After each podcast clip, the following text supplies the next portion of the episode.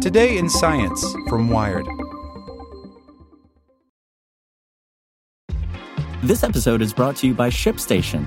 You know, some things take a lot of work, like sending little robots to far-off distant planets. And just as that's challenging, so too is running a successful e-commerce business, especially when there's so much to do. So I want to introduce you all to ShipStation.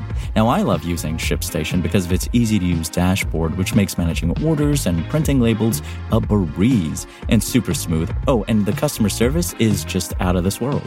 It's exactly what you need to help grow your business. Sign up for your free 60-day trial at ShipStation.com/technews. That's ShipStation.com/technews.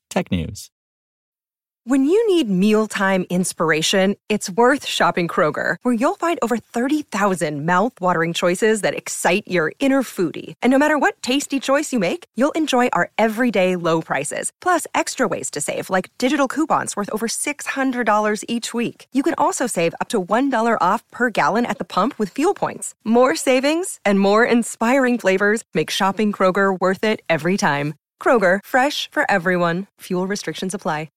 Why fake caviar could be the solution to plastic pollution.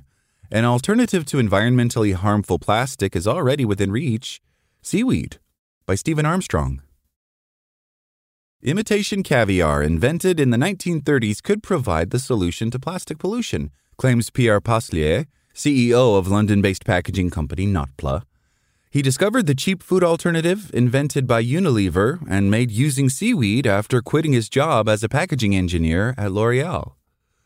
With co-founder and co-CEO Rodrigo Garcia Gonzalez, Paslier and Notpla have extended the idea, taking a protein made from seaweed and creating packaging for soft drinks, fast food, laundry detergent, and cosmetics, among other things.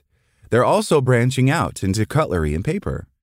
Seaweed grows quickly and needs no fresh water, land, or fertilizer, Paslier explains. It captures carbon and makes the surrounding water less acidic.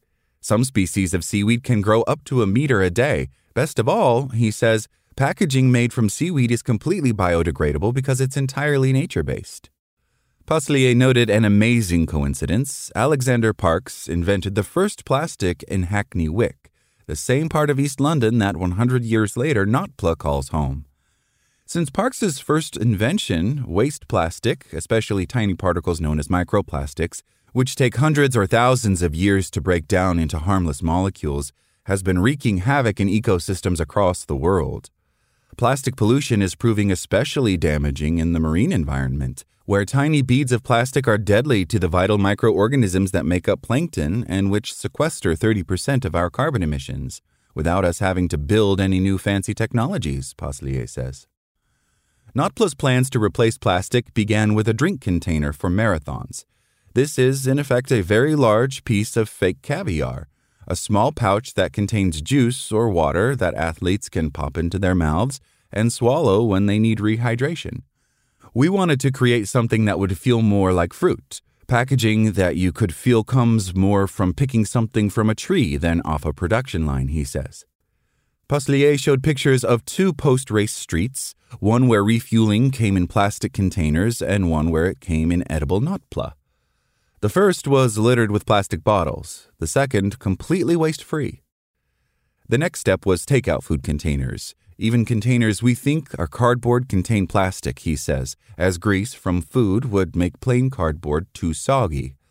Working with delivery company Just Eat, Notpla has pioneered a replacement for the per- and polyfluorinated substances, or PFAS, the so-called forever chemical plastics that currently line cardboard takeout containers.